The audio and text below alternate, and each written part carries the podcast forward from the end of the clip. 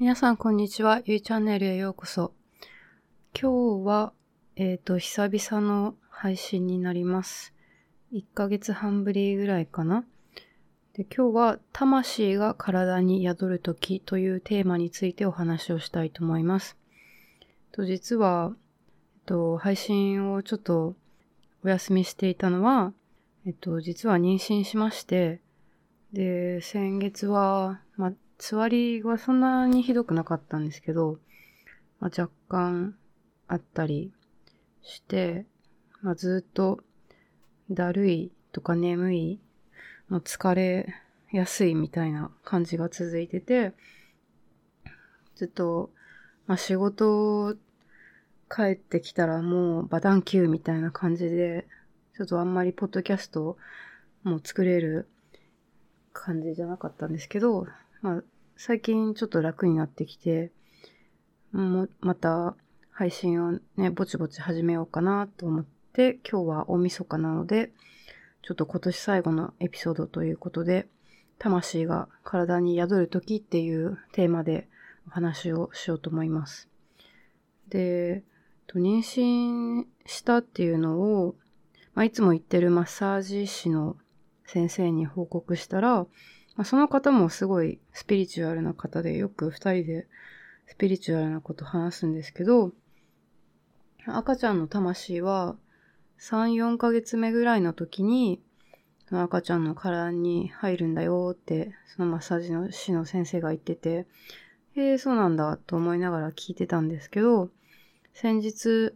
12月23日の未明ですね。すごい不思議な夢を見たんです。ね、ちょうど12月22から、あの、風の時代、グレートコンジャンクションで、土星と木星がなんかすごい近づいて風の時代に入ったっていうタイミングだったんですけど、12月23日の朝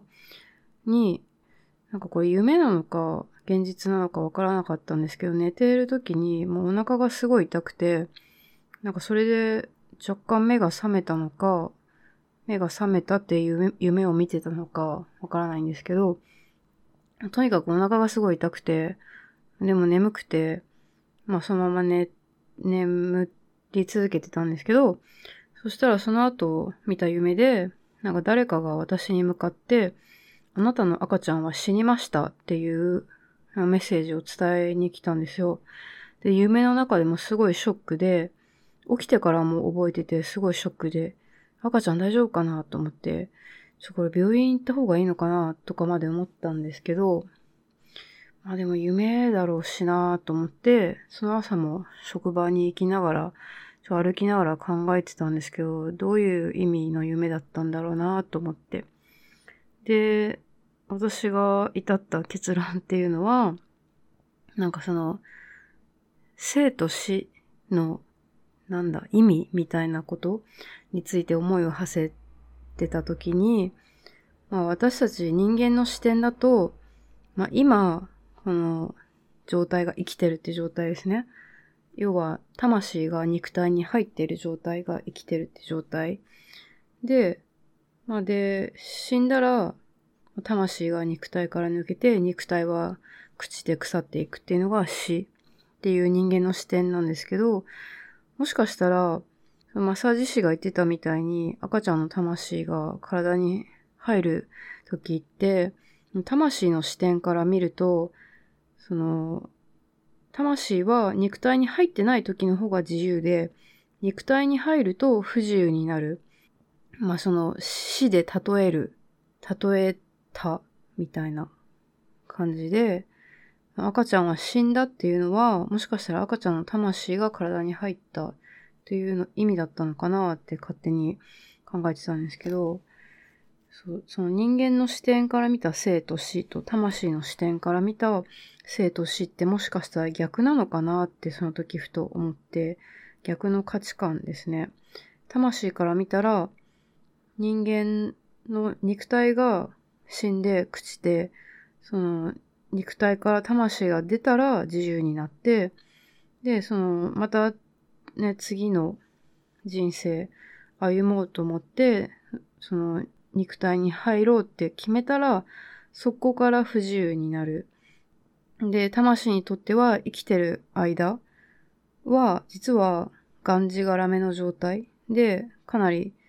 不自由な状態。例えば、思ったことがすぐに実現しないとか、行きたい場所にすぐ行けないとか。なんか魂の状態になると、思ったこともすぐ実現するし、行きたい場所にもすぐ行けるようになるらしいんですね。これは本当かどうか魂になってみないとわからないんですけど、結構そういう話を聞いたり本で読んだりして、へえ、そうかと思って。だからこの私が夢で見た赤ちゃんは死にましたっていうのは、もしかしたらこの魂からのメッセージで、うん、赤ちゃんの魂が私の体に入った瞬間だったのかなって、まあ、都合よく解釈するようにしました。やっぱり、なんか心配しだすと本当にキリがなくて、赤ちゃん大丈夫かな大丈夫かなってずっと不安な気持ちになってしまうので、まあ、大丈夫だろうと思って、これはこういうことなんだろうっていうふうに自分の中でなんか答えを探して解釈をして、ちょっと自分で自分を落ち着けたっていうことがありました。で、その時思ったのは、まあ私は魂の存在を信じてるんですけど、魂って、その、偶然入るんじゃなくて、自分はこの親のもとに生まれてこようとか、こういう人生を歩もうって、生まれる前にある程度計画して生まれてくるものだと私は信じていて、まあ、だから、この魂、自分の子供になるであろう魂に対して、まあ、この赤ちゃんの体に入ることを決めてくれてありがとうと、私の子供として生まれてくることを決めてくれてありがとうっていうのを伝えたいですね。で、あともう一つは、前に読んだあの、神との対話っていう本の中でも書かれてたんですけど、あの魂が物理的な形を取るのはすごい大変らしいんですね。まあその人間の肉体に入って物理的な形を取るってことが。で、それに、あの、ね、同意してそうしようって思ったこと自体がもう大きな献身であって、だから私たちは本当に生きているだけで社会に貢献しているんだっていう言葉が、うん、神との対話っていう本であったんですね。へえ、そうかと思って、私たち結構ね、自分は価値のない人間だとか、無価値観がある方が多いかもしれなくて、ただ、魂の視点から見たら、もうこの人間として生まれてこようって思って実際に生まれてきただけで本当に社会に貢献してるから、本当に私たちは生きているだけで社会に貢献しているんだって思えるようになるかなって思いました。で、あともう一つ思ったのは、なんていうか、この2020年までの世界で当たり前とされていた価値観とかが今は転換期に入ってきているのかなと思って、風の時代入りましたし、だから今まで例えば生と死とは何かっていう当たり前の価値観が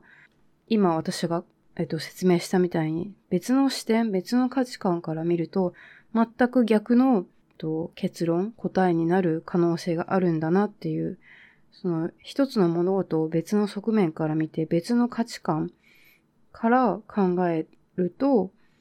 今まで価値があったものがもしかしたらこれから価値がなくて今まで価値がなかったものがこれから価値があるものになるかもしれないと。まあ、そういう意味でやっぱりこれからの時代、一つの価値観に縛られることなく柔軟な考え、あとは人の話に流されないで自分はどう思うかっていう考えを持つのが大事なのかなって思いました。ということで、今日はちょっと短めにしますが、えっと、今年の一年振り返ってみると、本当に変化の年だったなと、良くも悪くも変化の年だったなと、私も思うし、皆さんも思うのかなと思います。私なんかは今年の年始に、生まれて初めて YouTube にコメントを残すっていうことをして、なんかそれだけでもうすごい、わー、なんか大達成感を得てたんですけど、まさかまさか、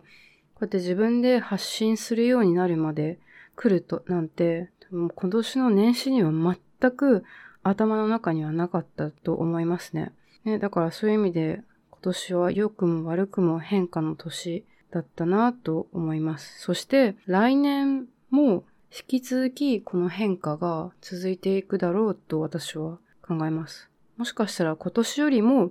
波乱万丈な一年になるんじゃないのかなって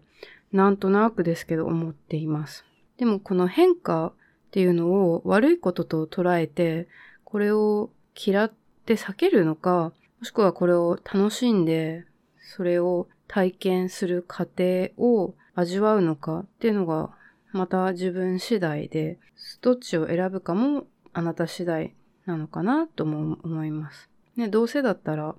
楽しんでその体験を味わっていきたいですよね。ということで今年ももうあと数時間で終わりになりますけど、今年、まあ、その実際に対面で出会えた方も、あとはネット上で出会えた方も、それからこれを聞いてくださっている方も、すべての方に出会えたことに心から感謝をいたします。本当にありがとうございます。来年も一人一人にとって素敵な年になりますように心から願っています。それでは皆様、良いお年をお過ごしください。じゃあね、バイバイ。